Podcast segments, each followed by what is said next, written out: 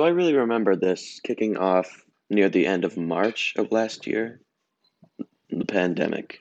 The thing that I think most stuck out to me and that I'll probably remember for the rest of my life is just the last couple of days we were in school. It was like there was no one there and there was nobody that knew what was happening or knew what to do. So we just sat there all day. I mean, it was nice because you didn't have to do any schoolwork, but it was creepy.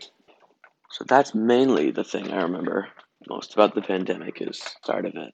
I don't really have anything from the mid of it it was boring, just talking with friends online, not being able to go outside, having to wear a mask. But I'm really gonna be glad once it's over.